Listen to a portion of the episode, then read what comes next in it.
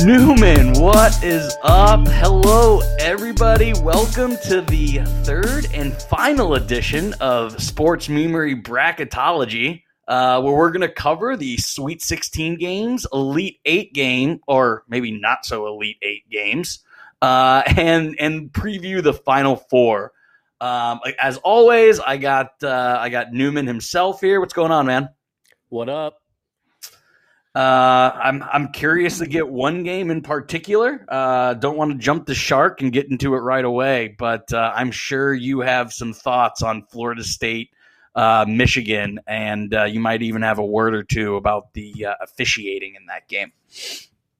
I I don't know why you would say that. No, no, no, no, not at all, not at all. Uh, overall, before we get into the individual games, what did you think about this weekend as a whole? Um, honestly, kind of they were kind of duds for the most part. A lot of blowouts. Um, there was a couple pretty good games for sure, um, and those good games were gripping. But um, the rest of the the rest of the the, the slate w- was not very interesting. Yeah, it, I did it- watch majority of it, but just was not good. Yeah, the games definitely lived on the spectrum. They were either amazing or duds. And the duds were blowouts right away. Like we'll cover some of them, but I mean there were multiple 15, 20 plus point games in the first half. Um so it was, I mean it was easy to check out. I, I know definitely a few games on Saturday and Sunday, you know, when it was a 17 point lead in the first half. I was like, yeah, you know what? I'm going to I'm going to do something else. Uh Yeah, So- I mean, most of these games you could have been doing kind of something else um, during um the almost the whole time. How was the weather down in Tampa? Oh, it was beautiful this weekend. Yeah. Yeah, no, same here. It was the it was the nicest day. It was the it was the warmest it's been all year. Um, it was in the mid seventies. It was like seventy three and not a cloud in the sky. So um, I had many, many, many porch beers. Yeah, So- we're closer to the upper upper seventies, um, low eighties, but uh, you know, it was it was not a very rainy weekend this weekend. March this time of year tends to not be very rainy. Uh, Yeah. The only bad part about that is the pollen is ridiculous. Oh, dude, it was bad here like two weeks ago. It was not to make light of it, but it was you know playing everyone's worst game of is this COVID or is this allergies.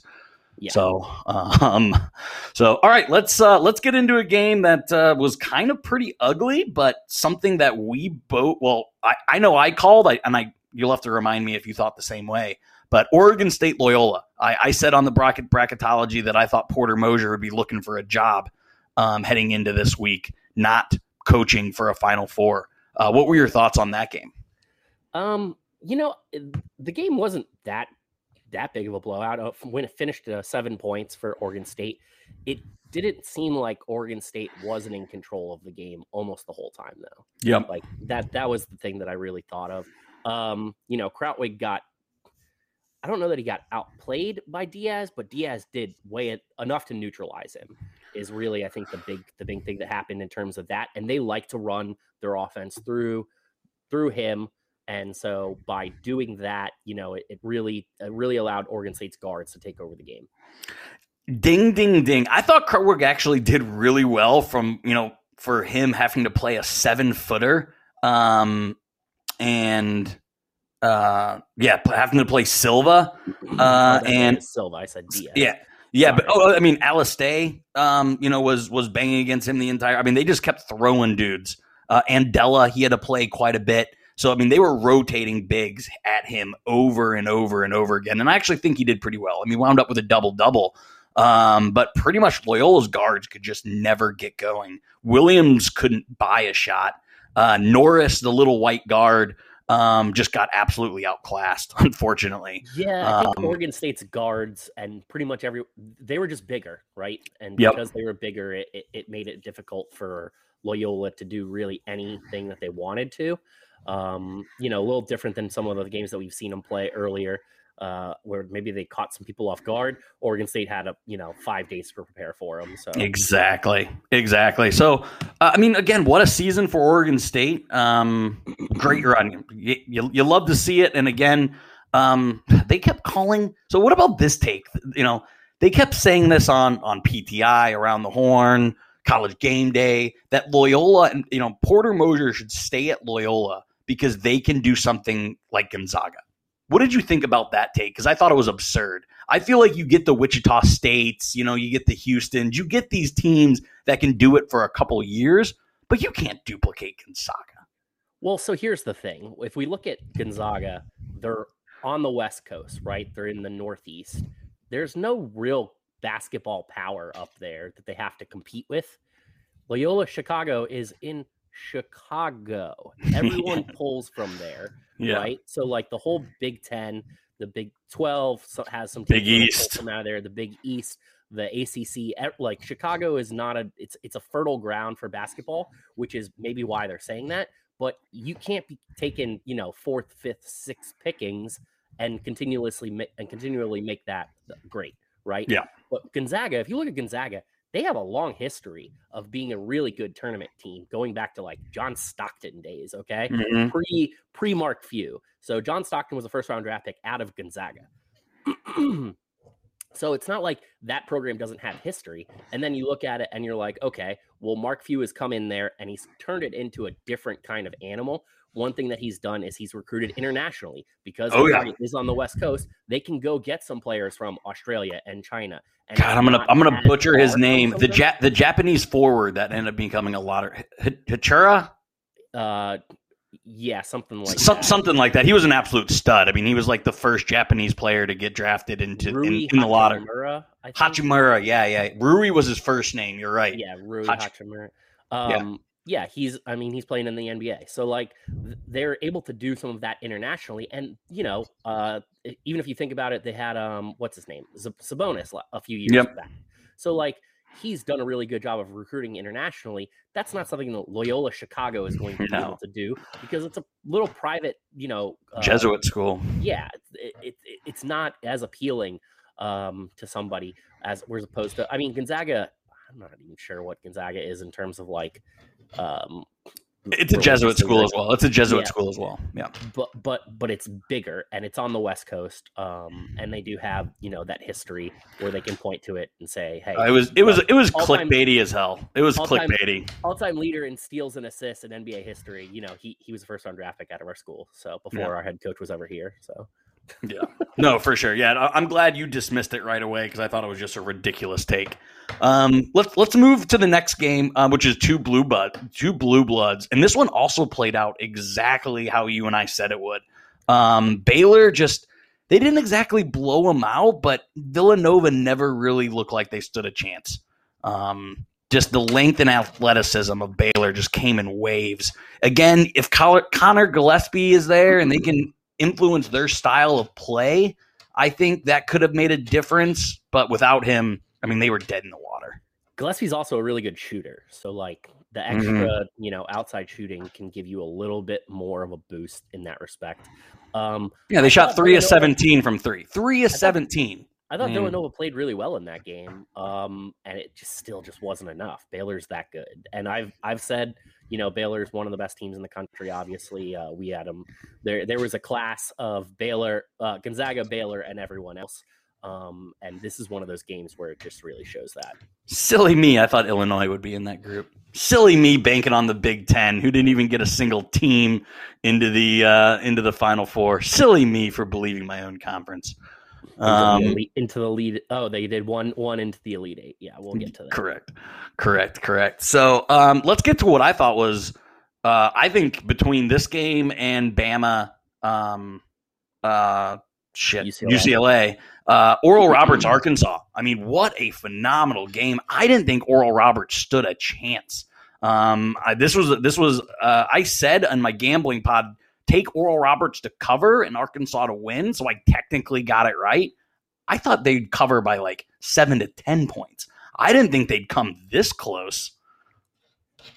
No, I mean Oral Roberts has has a really good guard in Abmas um, or Asmus, um, and then you know Obanor uh, is just a, kind of a freak in terms of what he is and athletically and how he how he can shoot the ball at, at that size and stuff. Um, and as I've talked about, Arkansas is just not that good. They're a little bit of an overrated team. Um, we we both I had them losing to Texas Tech. They won. You know that game went to overtime. Yep. Um, easily could have been a loss at that point. So, um, and then you know it, it's it's it's a game of you know one basket here or there, one play here or there, and that's essentially what that Oral Roberts game comes down to. Uh, they get a really good last shot. Um, and Really good look. He had time to square. He kind of he he kind of did it falling away and quick released it when he Mhm. had time to set. But I mean, who am I to freaking you know? I'm I'm never been in that spot. Right. So- It's also it. You know, you're you're going off internal clock at that point, right? He doesn't have time to actually look at what the. No, I mean, it- yeah, he he, he took three dribbles. He's just Yeah, going. Three dribbles. I've got a good look. I'm at a th- the three. This can win the game for us. Um, there's nobody covering me, and Yep. and he pulls the trigger, and it ju- and it really was pretty close. Like, it, Yeah. it almost went. So just a little bit too much because he didn't really set his feet a little bit. Exactly. Um, yeah. you'll have some of that. But uh, I mean, what what do you know what year he is? Uh, I can I can give me two seconds. I'm on the I'm on the play by play because I wanted to I wanted to see. Um, Abmas is a sophomore. Um, so that's a guy who probably plays um, at least one more year, maybe next year. You know, if uh, is, is Obanor a senior? uh, Obanor is a junior, so they could run it back. Yeah, so they can run it back next year. They could, they could, you know, they could have a almost like a Davidson style run from when uh, Seth Curry was there. Yep, for sure. Uh, Florida Gulf, Gulf Coast. Curry, I'm sorry. Florida Gulf Coast did it two years in a row too. Yeah, Um, so so that's a team that you you, you look for. You know, they they can make another run. Um, they're a pretty good team. Uh, maybe uh, we'll see if their coach gets poached or something like that. But um, Yep. But yeah, that, that's a that's a that's a team to Man, look I- for I- next year. again, I, I said my wife's been on with Arkansas. She was really nervous when Oral Roberts had that 12 point lead. Um, like really nervous. I, I we all I we thought Oral Roberts was going to do it. Um, would have been awesome. Uh, yeah, talk I mean, if you were if you were looking to live bet that, like Arkansas was was favored uh, at one Mhm. point, right? They were plus money at the half. Yep. Even even down that many points, and I was like, well, shit. I mean, I could take Oral Roberts with a twelve point lead, and Yeah. just to cover, and or even lose by a point, and uh, and and the odds were pretty were were plus. So, Yes. Um, that I mean. It didn't quite work out that way. Vegas is just ridiculous that way, but Of course, it had to be tempting. It had to be tempting for a lot of people out there. Talk about what wasn't tempting and what I think was maybe the worst game of the weekend Houston Syracuse. I mean, I love college basketball. I stopped. Like, I, I was like, ah, I think I'm going to go play play beer pong with my buddies. I'm going to play a game of cards. I like legitimately stopped watching this game. I was also I was pretty a- lit at that point, but I was a little, I was a little more tuned into um, the uh, the UFC fight at that point in time. yeah, I didn't Um, watch any of the UFC fight, unfortunately. Miocic and, and Francis Ngannou, uh, and and some of the other fights that were on just before it. So the game got so out of hand. I was at a bar, Yeah. so you know I had that on one TV, and I just kept looking up, and I was like, wow, like Eight of 29 is what Dolezaj, Girard, and uh, Boeheim, or Bayheim was. I mean, th- those are the three guys, the only reason they were where they were. And I mean, h- hot teams get cold, and we always knew. I mean, as soon as the as soon as the light went out for Syracuse, they didn't stand a chance. Now we should give Houston some credit. Their defense is real. Um, yeah. they they have a very good systemic defense. But they also picked Syracuse's zone apart. Um, Yep. And like we said, we I said didn't that- see that coming. I, I you did it. You you said Well, you said yeah. Sampson has a great uh, zone offense. I, I didn't believe it as much, but yeah, it was a heck of a game plan. And they also had five days pre- to prepare for it. He's seen Yep. the zone enough. He knows how to play against it um, from all of his years of coaching at a high level. Um, so it wasn't something that was going to be a coaching conundrum for them. It does affect a lot of teams, but that's a team because of their size and length. Um, and and you know an extra few days of practice, you can really work at that and, and figure out how how to beat that zone. It, it would have been better for Syracuse if they had caught Houston on the second, you know, on the second Mm. day of a of a of a, turn, a, a turnaround there. Yeah. Um, let's move into the next day. Um, man, my Blue Jays put up a, a little bit of a fight. I mean, they made that a couple possession game a few times against Gonzaga, but I mean, again, it played out exactly how. I mean, Gonzaga's just way too much offense um, for Creighton. They couldn't get stops. Just could not get stops. Yeah, the, the run that Gonzaga is on is ridiculous. What is it like? Um, they've beaten all but one opponent so far this year by like 20 points or something. Yeah, no, I mean like, it's it's it's crazy. I mean they're they're definitely going to go well, depending how this next weekend goes. They could go down as one of the best teams of all time. Um, I don't think that they would ever be the best team of all time, just based on you know some of the, the actual stuff that we've got in in terms of history. Like if you look at some of those old UCLA teams back in you know Lou Alcindor and and uh, yeah. and Bill Walton and stuff like that, um, I don't think that they're they're better than those teams, but um, you know, they're definitely. I mean, if you can pull it off, that that's one of the greatest runs we've seen in you know the history of of college basketball. For sure. All right, it's time. Let's get into Florida State, Michigan. Um, again, I hate to say I told you so. Um, I I said on when on bracketology, I said in the mornings, Florida State, if they're going to lose, they're going to beat themselves. I don't think Michigan beat them. Michigan played an all right game.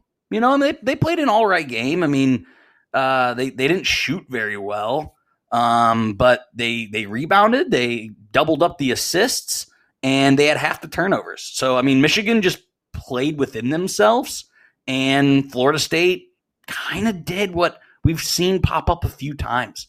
Um, so here's my thoughts on on the way this game played out. Yes, as you mentioned, Florida State is capable of beating any team in the country, in my opinion. They're also capable of losing to any team in the country for exactly this reason.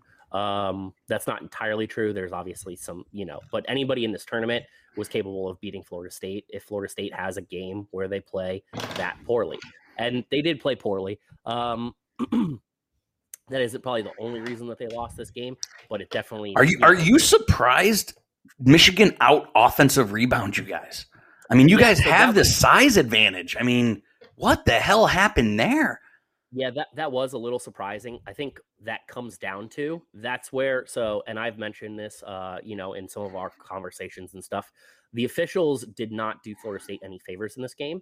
Now you were like, "Oh, you know, they're just playing poorly. Did they really impact the game?" the way that they impact the game is when you get to early ticky tack fouls that are and and you're not calling fouls both ways. Like I don't think Mich- one, Michigan's bigs had like one foul in the game. There, there's no way um, that that's that that's actually what happened. They just chose not to call those fouls, or they didn't see them. Um, which whatever, it's still bad officiating, however you look at it. So that impacts the game in in a way where if Florida State is the only one who's who's getting called for fouls, and it puts some of their better players off the court, even though they are deep, it still affects how the game, the rest of the game can get played. But yes, Michigan absolutely they made a point of getting the getting the boards and rebounding, and that really hurt Florida State. The biggest thing that hurt Florida State is that they don't have anybody that they can run offense through uh, from a point guard perspective. Um, let's be real, Scotty Barnes, as good as he is, and you know, lottery pick Scotty Barnes, he his experience of playing uh, point guard is you know 15 games something yeah. like that. So he he's not he doesn't have all of the the tools that you need. And most of the time in the tournament veteran guards are very important for teams. So if you look at a florida state team like last year where they had trent forrest who's a senior who's like you know got his name in all of the record books all over florida state basketball if they had a guy like that in that game it's probably a way different game yeah. Um, and that was one of the reasons that we felt that Florida State could make a deep run in the tournament and potentially win the national championship. If you look at even a lot of the national, uh, you know, talking heads and stuff, even were, had them picked. So that's the real difference in this game is that Florida State basically had Scotty Barnes and then RayQuan Evans, who's not really going to give you much on offense. And realistically, they just did not play well. They mm. turned the ball over too early, which they do a lot um, and Michigan got out to a big lead, and then Florida State was playing from behind the rest of the time, and they just couldn't. I think they got it that down to like five points or something at one point in the second half, but that was as close as they ever got. So, so I, I while you're the king of the will, actually, and I, I don't normally like doing it. Um, if you actually look at the front court fouls, it was only 12 to 10. Um, so, so it was pretty even 12 Florida State fouls to 10 Michigan fouls. Where, where the discrepancy was, um, was 10 to 2 in the backcourt. Uh, Polite, Walker, and Scotty Barnes had 10 fouls, and only Brooks had one and Smith had one. Um, I mean, that's a huge, a huge foul discrepancy. Um, so you know, they did they did get Barnes with a few ticky tacks. I mean, he had two fouls that again, hand check is a rule. I hate it. Yeah. But Barnes did get hit with two, you know, him complaining certainly didn't help him, didn't do him any favors. He he kind of cried like a baby when the ticky tack fouls came. But no, no, but so so so you you're talking about the total foul count. Look at the fouls in actual before the game was out of hand because they did call a bunch of fouls. I started seeing them that foul count really tick up on Michigan once they had a 20 point lead and the game was over and we had, you know, scrubs in the game. Yeah. Um, so if you look at it from an actual, you know, during that when when it was, you know, not garbage time essentially, um, then then the foul discrepancy in the back in the front court actually looks a little bit bigger because they did start calling a few more fouls. And part of that is because they probably were told, hey, uh, somebody on the sidelines like, hey, you know, this foul count's really, really in favor of Michigan. Like they they look at it. Don't tell me the officials don't look at that foul count when they go over to that to that uh, that table because they absolutely do. Um, and so they see that that foul count, and so they're like, okay, cool, we're gonna we're gonna make this even out a little bit, even even though it didn't matter in that point in the game. Yeah, was that MJ Walker's worst game of the year? Mm, maybe maybe he's had I mean- some duds though. I mean, as a senior, dude, you cannot go five of fourteen. You know, have more turnovers than assists, and uh, I mean that's just, just brutal. I He mean, really, he really hasn't played well lately. Uh, I don't know what exactly it is. He, um, you know, he looked really good early in the season throughout throughout most of the stretch of the year, but the last probably third of the ACC season, maybe quarter of the ACC season, he really stopped playing well. He was turning the ball over at a really high rate, and that is, you know, he basically has continued to play like that throughout the course of the tournament. I don't know if something's wrong. Um, you know, he's you know he rolled his ankle in that game, which is not the first time that that happens. It seems to happen almost every game for him, um, and so that that plays an impact, I think. But he he he at the end of the day, he did not play well uh, down the latter stretch of the season for Florida State. So- Um, uh, one one thing that we we made we again that I thought Florida would really give Florida State an issue uh, or give Michigan an issue, and it ended up not being the case. Was the size of guards Florida State could throw at Brooks and Smith, and it didn't seem like polite Walker or Barnes's size really affected him. I mean, Mike Smith was just in a groove. So part Um, of that's the fouls. I think if you look at the way that they called the fouls on them, um, that took away some of their aggression, so they couldn't play as physical with Smith as they wanted to. And then offensively, they did they did not run good offense, right? Yeah. Like I said, they should have taken Scotty Barnes, should have taken Mike Smith down into the post, and you know they Just should have, you know, them. th- uh, but they did not. Um, and part of that is because they don't have, uh, you know, a senior guard or somebody that really knows what they're doing at that end. Um, and and part of it's because Leonard Hamilton sometimes is is a little bit oblivious on some of those things. Yeah. Uh, stubbornness uh, kind of dooms a lot of coaches. Um, let's go in what I think is, is was the second best game. Um, maybe the most entertaining, but I think it was the second best game was UCLA Alabama. Um, I mean, just the seesaw battle that that was. Uh, just you know, Alabama. It was it was kind of back and forth, like who wants to win more, who wants to lose more, because neither team played great. Um, but it was a game of runs. I don't know. I, I had a blast watching this game on uh, on Sunday. Yeah, absolutely. This was definitely the best game of the day. Um, it may have been the only game worth watching if we're really talking about it. But I think the biggest thing in this game that I saw was that Alabama could not hit their free throws for shit. So Eleven for twenty five. that and that and and UCLA, you know, they I don't know if it's just that they're like they counted on that to be the case, or if just you know whatever they did, Alabama just continued to- 44 total fouls in this game. Um, Alabama, and they said it all tournament how they're you know one of the best three point shooting teams in the in the land. Shot 25 percent. I mean, man, UCLA isn't that good, but they've just they've kept finding a way, I guess. Um, and then and Well, well, I think the, the thing that you give UCLA credit for is that they, they never quit, right? So they never quit in any of these games. They they continued to play as hard as possible. Uh, did they get lucky in some of them? Sure, absolutely. You can't. Most teams get lucky in a run like this unless you're one of those dominant teams. like like Houston having a double digit seed in every game. They've yet to play a single digit seed. yeah, which is why I think Baylor boat races him. that, that's um, extremely lucky. Um, So let's I mean, let's let, it- let's it- move into the Pac-12 game um, with USC Oregon. Um, again, just an talk about unlucky. I think Oregon played a really good game. USC might have put on one of the best games of the entire tournament, at least on a shooting display. Yeah, so their coach Andy Enfield was uh, as Dunk mentioned City. before. He he uh yes he played he was the head coach at Florida Gulf Coast when they made some runs, but before that he was an assistant coach at Florida State. Um, he was known as a really good doc- like a like he's essentially the shot doctor. So Yeah. he he can coach up guys how to shoot. Um, it doesn't hurt that they you know that they have uh, Evan Mobley who is uh, you know projected to go maybe two overall in this draft um, in this NBA draft uh, down there is a big in there, and then his brother, you know, is a pretty good player in his own right. So um, that certainly helps. But yeah, as you pointed to, it just when you shoot like that, you're going to win most tournament games that you play in. It's very rare that you see a team shoot that shoot that well and lose the game. 58%, 59%, and 83% from the line. You're not losing. You know, tip that you, right there, you just tip your cap and say good game, man. I mean, that's like that's like when Mahomes or Rodgers throw for 400 yards and you're like you're not beating them that day. Like you're just you're just not beating them that day. Um, no matter what you did.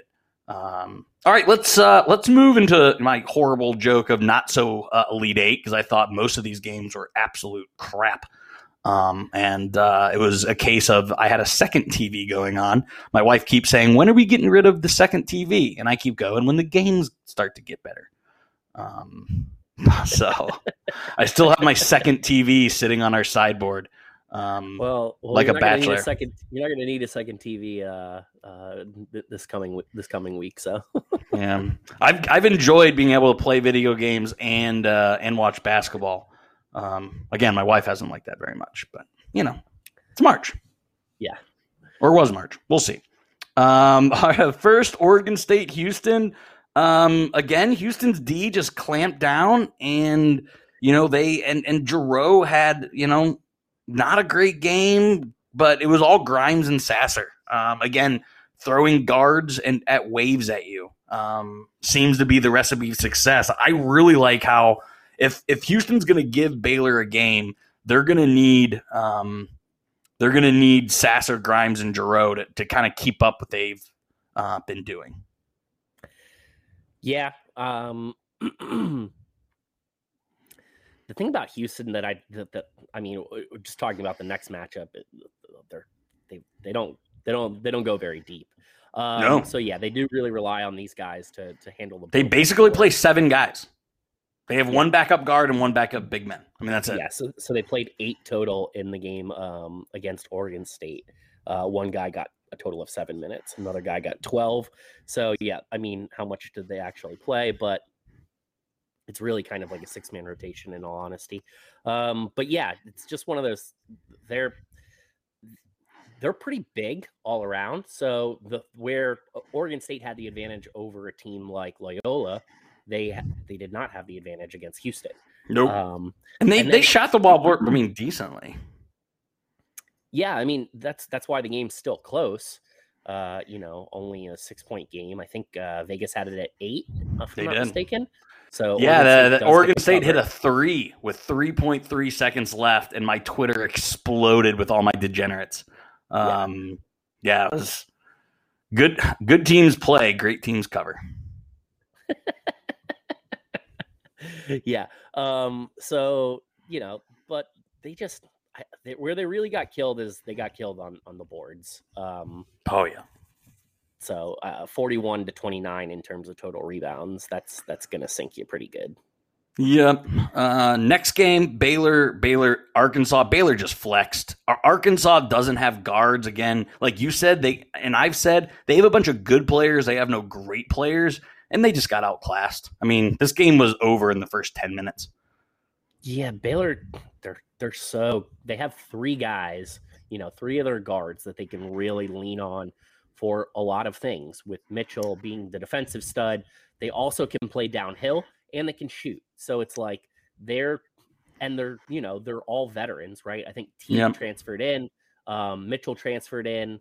Uh, so and then and then you have Butler, who's actually probably the best out of all of them. Um, but it's just and then you got you know Mark Vital or what is it? What is it?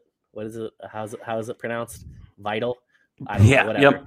Yep. Um, he, he's so like he's their key cog in terms of defensively because he is he can kind of do everything and he never you never have to run any plays for him. You, you, he's he's gonna get what he needs to get, uh, and he's gonna take care of every other element of the game for you. So that's um that's a tough matchup for a team like Arkansas who doesn't really have the size to at the, at the in the front court to, to really play with them, and they don't have a way to stop any of their guards. So I mean, they don't have a guy that can go get a basket. Um, I think that that really hurt them. Um, again, if, if you look at their stat sheet, their starters go 8, 10, 14, 11, 13, and 13. Like again, what I've been saying, they have a deep team that that are full of good players.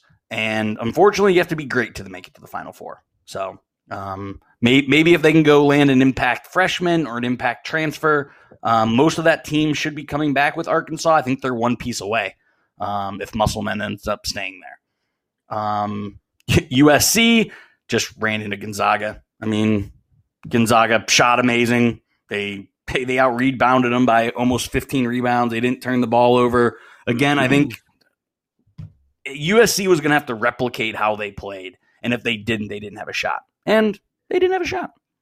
Yeah. It's, uh, I mean, Buzz Saw. Buzz Saw. They're, yeah, they're they're they're incredible right now. What Gonzaga is able to do. It's like it's not even fun to talk about because it's just like uh, you look up and it's like, oh, four minutes into the game, look, they're already up ten. yeah, exactly. Um, and then the the last game, how mad does it make you that Michigan played this poorly? Because uh, what, what do you think the score of Florida State UCLA is? What do, what was it? Or what, no, what, what do you think it could have been? Like, say Florida State beats Michigan. How bad do they beat UCLA? They'd probably In, it'd probably be like an eight point game. If if Florida State wins, they probably win by like eight. Yeah, again, we've talked about luck, and you said to get where you're at, you have to have a bit of luck. UCLA won in overtime against Michigan State, who honestly probably shouldn't even been in the tournament. Um, BYU, who you mentioned in the first bracketology, has played absolutely nobody, so they were overseeded. Well, they, they, played Gonzaga, but they uh, lost all three times. You know, Abilene Christian pulls a miracle out of the hat. Uh, Alabama literally tried to lose. Um, it was the worst game Alabama's played all year and then they play Michigan, who's probably played the worst game of the year. Um, now, is that because of UCLA? Maybe it's a factor, but that was the worst I've seen Michigan play. I mean, they they shot they shot under forty percent total, under thirty percent in free throw, and Michigan's a great free throw shooting team. They shot fifty five percent. Also um, called more fouls against Michigan in this game, so they had to even it out, dude. You knew that. you knew it was going to come around. You knew it was going to come around.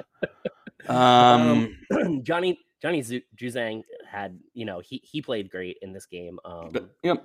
Tiger Campbell's been great. He, he, can really score. Yeah, Tiger Campbell has looked really good. So so there, so there's some there's some guys that they can you know they can point to in, in terms of how they're winning it.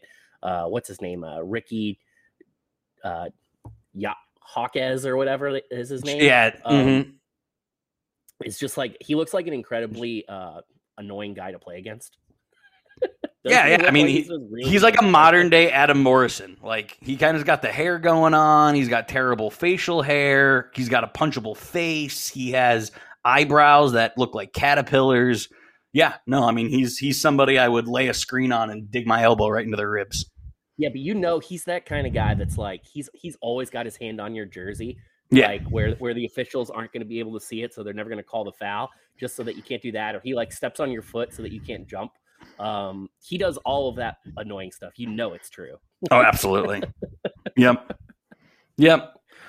So again, it, I mean, it ended up being a good game, um, but just you know, unless you're a basketball fan, unless you unless you love the tournament, um, that was putrid. It might have been the ugliest game of the entire tournament. Good game, well, yeah. but ugly. Sometimes when we say good game, we, we mean the game is close and the and out, out uh, the outcome is in question, but it doesn't mean the actual play is is good. And I mean, right. you see that a lot, I think, in college basketball because let's be real most of these people are you know 18 19 20 years old so they're not exactly the best of the best they're probably good athletes but not but you're going to have plenty of mistakes and up and down games More athletes than basketball players, at least at least in modern day basketball. Sure. Um, the the athletes uh, thing for sure.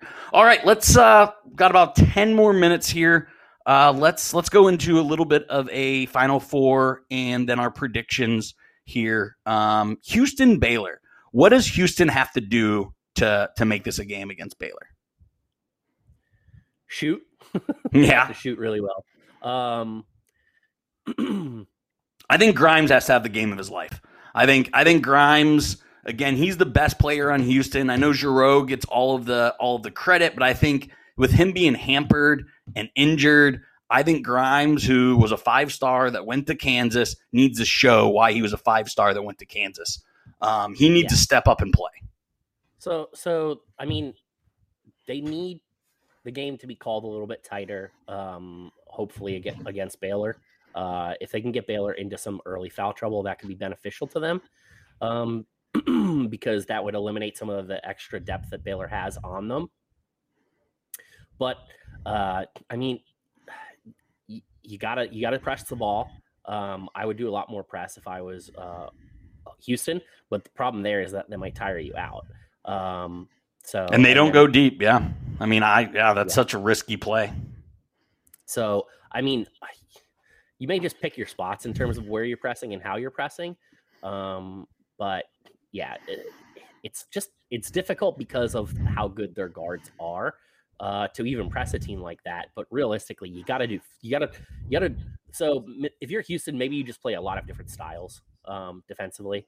Try to mix up a lot of different things just to give them a lot of different looks, and hope that that uh, causes some confusion and- and forces maybe a few extra turnovers out of Baylor. Um, and then you've got to shoot well, and you've got to find a way to get the line consistently. If you can, you know, stay aggressive on offense and turn the, turn the game downhill, um, that'd be beneficial to you. Um, but it's yeah, this is this is not a, a good matchup for Houston.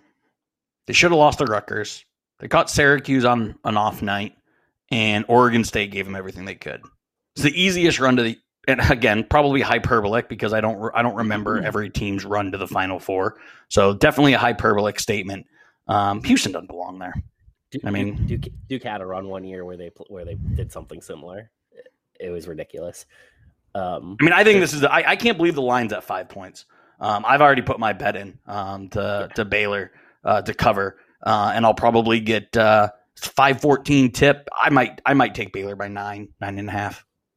Yeah, I mean that wouldn't surprise me, especially if if they if they get out to a lead, um, then you know they they they'll be playing downhill, and that depth is too much for Houston, in my opinion. Yep. All right. Yep. We're we're on the same page there. Um, excuse my lack of notes here. I you always do a ten times better outline than I do. Mine's always pretty terrible. But my only notes here for UCLA Gonzaga is ha ha ha ha ha ha ha ha ha ha Zags. Um, how much more do we got to talk about this game? Uh, I mean, so let's not completely rule UCLA out. It is UCLA. They are they do have the most championships at any team um, in the history of college. Title basketball. Town. Come on, LA's Yeah. Title Town. uh, th- you know, but Lou Alcindor's not walking through the door. So, and neither is John Wooden as, as, as the coach. Mick Cronin is fine. Um, and, you know, they've been highlighting his dad, who's a, you know, a historically historic high school basketball coach uh, over there in like um, in the Midwest. But uh, ultimately, UCLA, the only chance that they have to win this game is if they can dictate the, the style uh, and dictate, you know, um, slow the game down because Gonzaga is, you know, they have too many weapons that they can attack you with. Uh, they, you know, and with Timme and then the depth and and then you got Kispert, you know, out there shooting threes, and you got uh, you know, Suggs who's you know could, could go play quarterback in the, at the Division One level.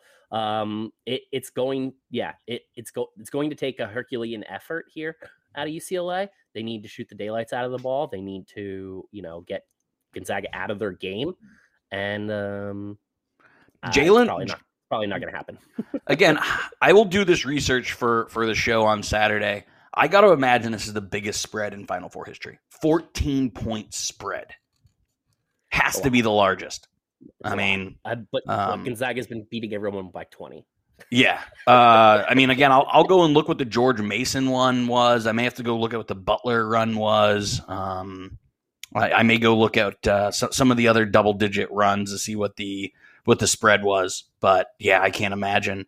I mean, Suggs Suggs is just going to again. Tiger Campbell has kind of been the cog in the wheel. He, he's really you know made that offense go. Jalen Suggs is going to make him his bitch. Like Jalen Suggs is just going to abuse Tiger Campbell. It's going to be bad. Also, Gonzaga has Nembhard coming off the bench, as, Which is you know, insane. six- He was a man. stud at Florida. he- and yeah, this is a guy who who averaged like 18, 20 points a night at Florida. Yeah. Um, so that's going to be hard to stop too, because you can just insert him for easy offense if you're Gonzaga. You know, um, it it's gonna be it's gonna be a very very uphill battle for UCLA to win this game. They have to slow it down um, in order to win. They have to You win have 51 49, just like they did against Michigan. And there Yeah. ain't no way Gonzaga scoring 40. They might score 49 and a half. Um, Yeah. so Not surprise me. uh, we, we play this game on the, the Sports Memery Pod. So um, who has the more punchable face, Jamie Jaquez or Timme? Like, who, if you had a chance to punch one of them in the face, your choice, which one is it?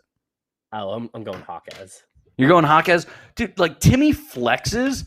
I don't know if the dude's ever seen a weight room. Like he has to flex half a dozen times a game. And he I mean, he's not quite as thin as like Frank Kaminsky, but like he's flexing, and I'm like, dude, what what are you flexing for? Like, yeah, you made an amazing play. Yes, Timme, you're a really good dude, but like hit the weight room before your pale ass flexes on He people. loves dude. to do the mustache thing. Yeah. Yeah. And did you see his mom has earrings with his with him on them? Like I did. Yeah, I, I missed that. Again, I haven't watched too many of the Gonzaga games because they've won by a million every time. Um, I'm normally checked out in the second half of the Gonzaga games. I watched the Creighton one because, again, you know I love my Blue Jays. Um, it's about the only Gonzaga game I watched all the way. so let's say- so let's say that um you know uh Houston Gonzaga is the matchup. Uh, what do you Baylor, think Bay. Bay, Baylor, Gonzaga. No, no, no. Let, let's uh, Oh. we'll, we'll do all four options here. Okay. So let's say it's Houston Gonzaga. Uh, what would- what what would be the play, and what would you expect to happen?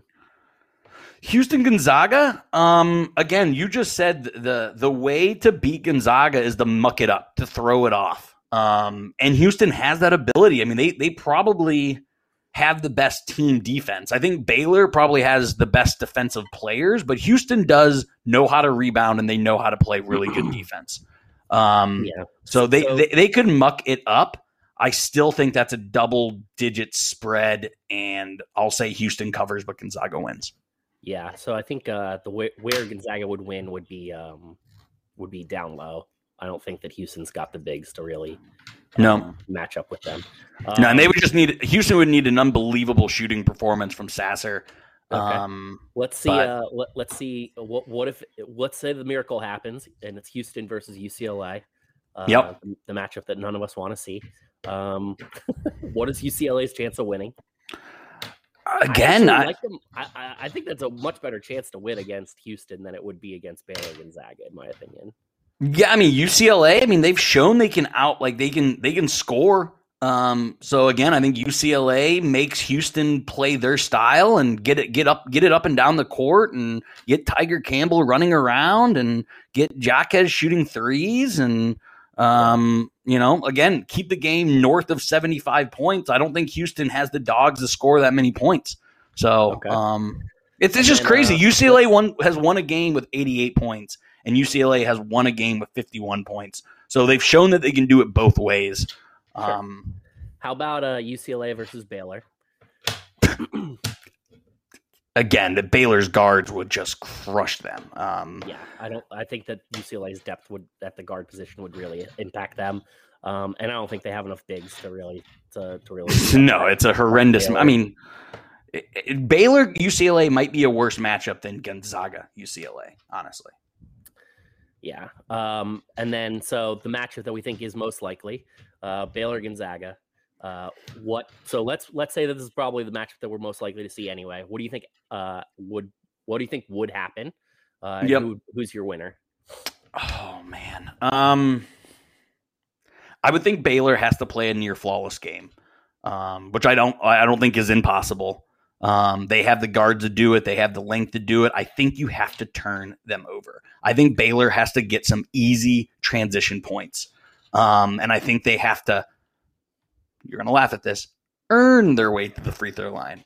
Not gift to themselves to the free throw line, but earn. They're going to need some easy points, which they're very yeah. capable of doing. If they can get into the paint and if their guards can get, again, some of their bigs into foul trouble, I think Baylor stands a real chance. Uh, again, because I'm a broken record, I love Baylor's guards in in the tournament. Guards win, and I may give Baylor a slight edge in guards. I think Gonzaga's the better team. I think I think they're the deeper team. They're the better team. But I would give Baylor's guards the experience and maybe the slight. I don't want to say talent. That's probably not right. But again, Baylor's guards are very, very good. What do you think? Yeah. I, mean, I think that Baylor's guards could could really and, and their defense could really impact Gonzaga. I think that would be the best defense that Gonzaga has seen all year. Um, Davion Mitchell, if I mean, if he has a good enough game, you know, taking Suggs out, basically. Suggs is a freshman. It will yeah. Suggs ever look like a freshman? We'll find right. out against Baylor's guards. Hundred yeah. percent. So if, if Davion Mitchell could take Suggs out of the game somehow, um, and then you know, uh, and, and, force them to have to run the offense through the other guys, you know, whether it be, you know, Nembhard, Kispert, you know, Timme, whatever. Um, Vital, Vital, Vital. can, yeah, yeah he, he can match up with, with Timme down there and give him fits at least. Uh, so that it, it, won't be easy for him. Uncomfortable. Um, I mean, Timme's going to yeah. get his points. You, you, just have to make it uncomfortable and it has to be challenged. Timme right. Timme hasn't really been challenged. Um, at the other end of the floor, Baylor has to hit their threes. Yep. Um, Which they've been hit or miss this tournament. They've been hit or miss. They've they've they've laid a few eggs on as, mm-hmm. on a shooting performance. So it's possible. I, yeah, I, no, there, there's not a lot of teams that I would say that with Gonzaga. I truly do believe Baylor's the second best team in the country. Um, and and if anyone's going to be able to beat them, it's them. You, you did talk some shit on Baylor earlier this year, though. Call me out. I was with you. Haven't called me out yet on that. Um, yeah, I just wanted every team with no loss to lose. Yeah. Um, you know, because Indiana has the only undefeated team of all time. So I'm a little torn that's, that's because true. Um, well, the most recent, the, the most, the most, the most recent one, 76 Hoosiers. Uh, so I'm torn. If Gonzaga wins it all, I win your bracket, and you know I'll never let you live. Uh, uh, I'll, I'll remind that of you for for the rest of time. Uh, but also, I kind of don't want the Hoosiers to lose that, so I'm torn. Go Baylor. Go Baylor. My wife will win if Baylor wins. Yeah, so, so so, so that's the thing. I would much rather see your wife win than you. So of course, uh, I think everyone would say that. I actually kind of picked Baylor uh, throughout the course of the season. I thought that they had a good chance to win it. I, I like to pump them up oh, yeah. a little bit just because Sanders, who was on this pod, we can reference credit. Sanders. Yep. Sanders and I come at you and you know challenged your uh, Baylor. So yeah. you're looking. You guys kept saying. Good. I think at one point in time, you guys said Baylor was not good. Um, I probably said that because you know, when, you know, I say insane things. They're, they're on the cusp of uh, of playing for a national championship. So you know, to say that they're not good, obviously, in, in terms of the context of college basketball, uh, this season. That is a falsity. Uh, yes. You know, losing to Kansas at Kansas is not exactly anything to sneeze at. Um, it's it's it's not it's a it happens to a lot of all of the best of them. Um, realistically, it's a tough place to play with or without COVID being a situation. Um, and Kansas was coming off that game and, and you know obviously target on Baylor's back. Um, and then, you know, Baylor had a couple other losses here and there. Um, you know, I think they lost to or uh, Oklahoma State with Cade Cunningham, where he just shot the daylights out of the ball. Well, yeah, he's he's know, the best player in the country. One. He's going to go number one in the draft for a reason. Um, so yeah, who's who's your pick? Who's your pick? Who's your pick? I mean, if I'm saying who do I think is going to win the game, I think it's going to be Gonzaga. Um, yeah. Part of me is very okay with that. I kind of like rooting for history, and I like watching something historic happen. So I'd be perfectly okay if they uh, if they you know run the table because it, would be kind of cool to say that I got to see a team actually do that because no one has done that in our lifetime. Um, but uh, I've been on the Baylor train all year, so that's the team that I want to win. Um, yep. And uh, so that's uh, and then also I would uh, you know I, would much rather pay uh, the money of the winnings to, to Sasha than you. Of course. Of course. No, dude, we're, again, not great podcasting, but I completely agree. I think Gonzaga does it, but I want to see Baylor do it.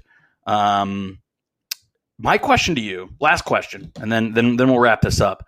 Uh, Gonzaga has played in the WCC for years. They will probably never make that, but say say they go on a run. Say they win three championships in five years, which have been done by some of the powerhouses. Two and four, three and five. Do you think the NCAA would be like, "You're going to one, play"? One won't happen, but sure. We'll yeah, just, we'll, we'll live in a fancy world here for a minute. You, you you don't think if they absolutely dominate for you know half a decade, they'll be like you you have to you have to move up. Um, where where do you say you have to move to the the Pac Pac twelve? Who problem, only has like fucking ten teams compared to the Big Ten, who has like sixteen. The problem with that is that uh, Gonzaga can't really compete in any other sport, so that's, that's the biggest issue. Um, and obviously, yes, basketball is an important money ge- uh, money revenue generator um, but it is not King. Uh, obviously, we know what King is. It's football, and uh, Gonzaga. I don't. I don't even know if they have a football program, but um, it's certainly not um, good enough to play in the Pac-12. That's why you're smart. I just think Gonzaga is building an absolute monster. I mean, they're they're they, they I mean they just remind me so much of Alabama or Clemson football. Like they their recruiting class next year is insane. I mean, here's an interesting question for you, right? So uh, and you said I mean, they did it at before Mark Few. They're going to do it after Mark Few. Like, who the hell slows down well, this machine? That was, what I was going to get at. Was if Mark Few eventually leaves or retires, where yeah. does that program continue to play at this level, or they go take a step back a little bit and become, you know, more of the oh, you know, they're going to make the tournament and make a Sweet 16 run, but they're not really capable of winning a national championship run anymore. And there's some other teams like that um, for instance, the Duke Blue Devils have been on a run of Coach K excellence. But before Coach K, what was that program? And then after Coach K, what will be that program? I think. Yeah, but they're already playing in the ACC. Is my point. Like, like the ACC can level them out. Like Gonzaga's playing in the WCC. Like, come yeah. on. Their their best competition is St. Mary's and BYU. Come right, on. But I'm talking about on a national level. They'll still be the they'll still be the class of that conference, but at the national level, they would probably take a step back. I think post few. So we'll see. We can we can only hope. We can only hope because you know IU's got their IU's got their new coach, so we'll be back. You know we'll be back like five years from now. So yeah, quick so. thoughts on Mike Woodson. I love it. They had to go out of the box. The trend is to go with the NBA coach. I mean, um, it's worked at Michigan. It didn't work at you know it's not it hasn't worked too well at Memphis. It didn't work well at St. John's. It isn't working at Vanderbilt with uh, with Penny Hardaway, Chris Mullin, and Jerry Stackhouse uh, respectively. So the track record is the NBA thing won't work.